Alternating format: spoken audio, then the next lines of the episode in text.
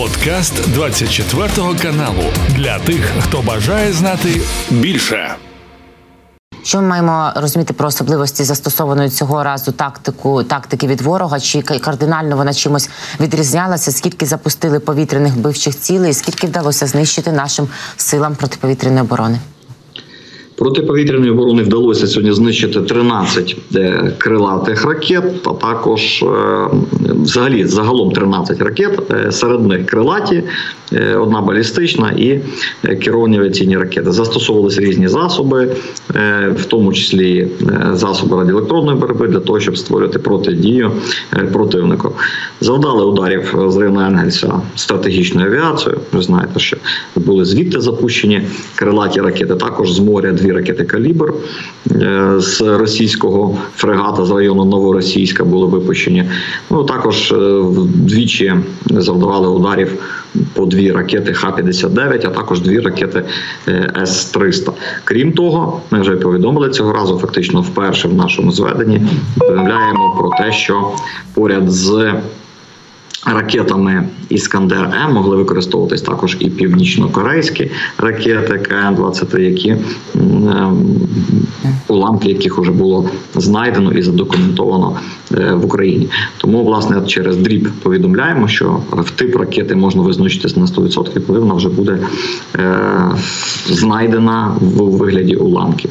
Ось такий результат. Із двадцяти шести загалом усіх, тринадцять знищено. Результат зрозумілий, чому такий наполовину ракет, бо велика кількість сьогодні – це шість плюс дві С триста, шість балістичних плюс С триста були, власне, ракети, які атакують по балістичній траєкторії. Пане Юрію, а якщо детальніше говорити про використання ворогом північно-корейських ракет, це ж уже не вперше, наскільки я розумію. Думаєте, вони там в них припаслися чимало?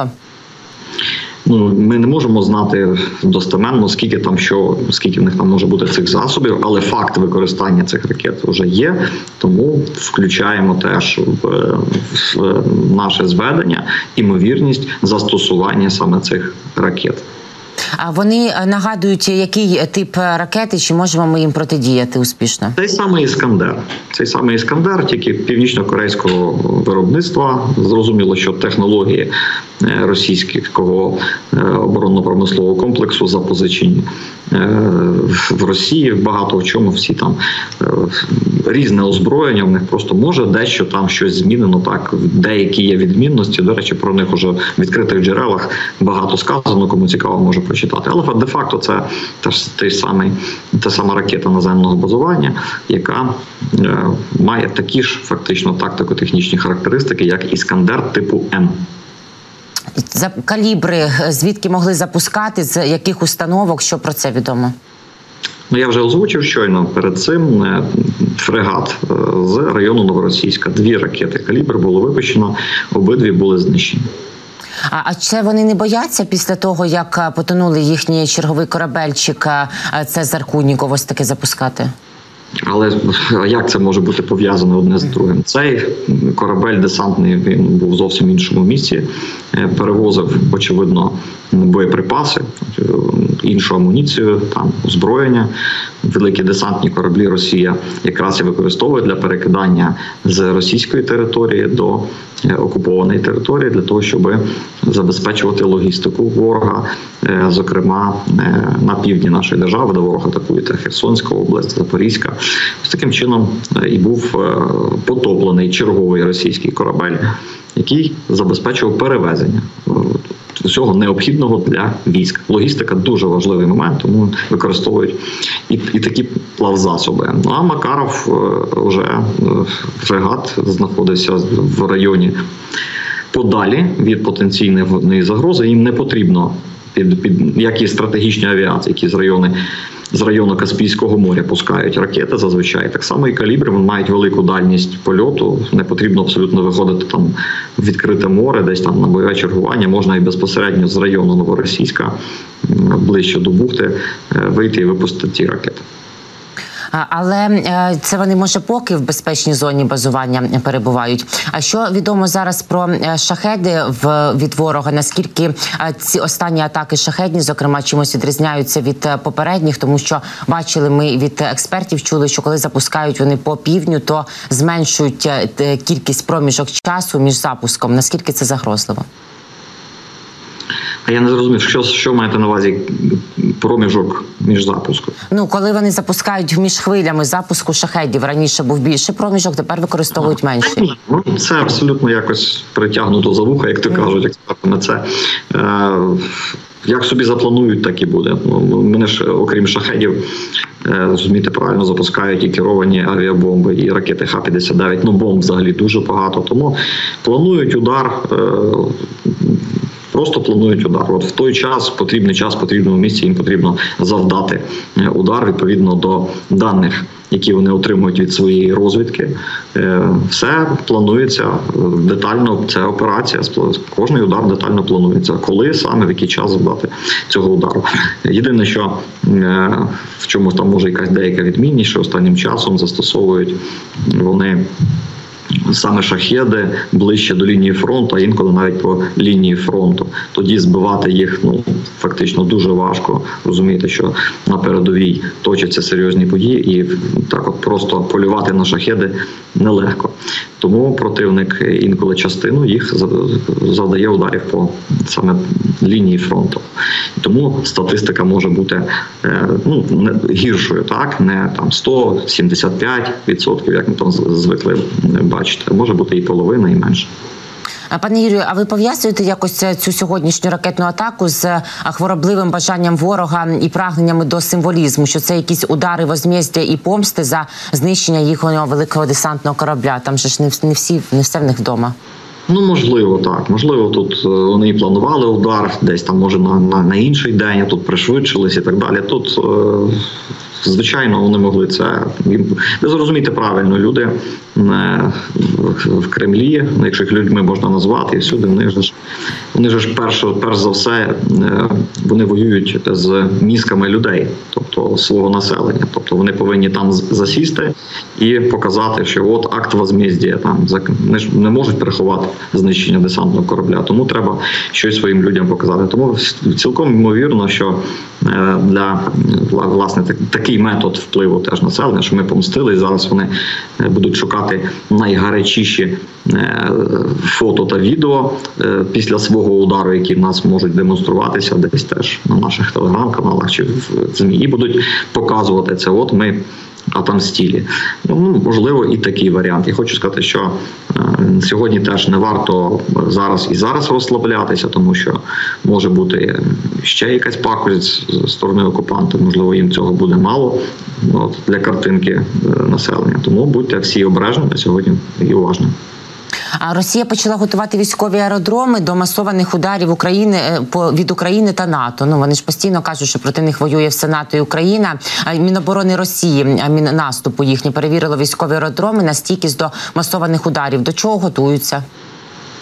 Росіяни, ну, хіба в них не підгорає кожний день? Ну, щось, щось підгорає, тому... Звичайно, вони хочуть більше захистити, захистити свої об'єкти. Це зрозуміло. Україна дедалі частіше застосовує різні засоби повітряного нападу, зокрема ударні Б П Л А великого радіусу дії. Аеродроми, як ви знаєте, стоять не на кордоні, аеродроми будуються на віддалені. І ми дістаємо не раз по їхніх аеродромах, зокрема і в Криму. Ви бачите, повітряні сили скільки разів вже по різних аеродромах діставали крилатими ракетами, ну і, відповідно, інші сили оборони, які мають можливість робити це безпілотниками ударними і доволі таки успішно.